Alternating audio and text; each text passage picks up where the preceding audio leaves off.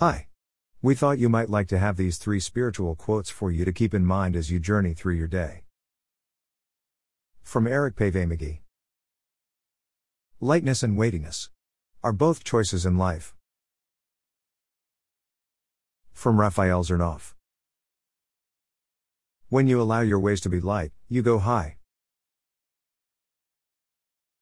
From Thomas Merton. Happiness is not a matter of intensity but of balance, order, rhythm, and harmony. May you travel through your day with love, light, laughter, and happiness.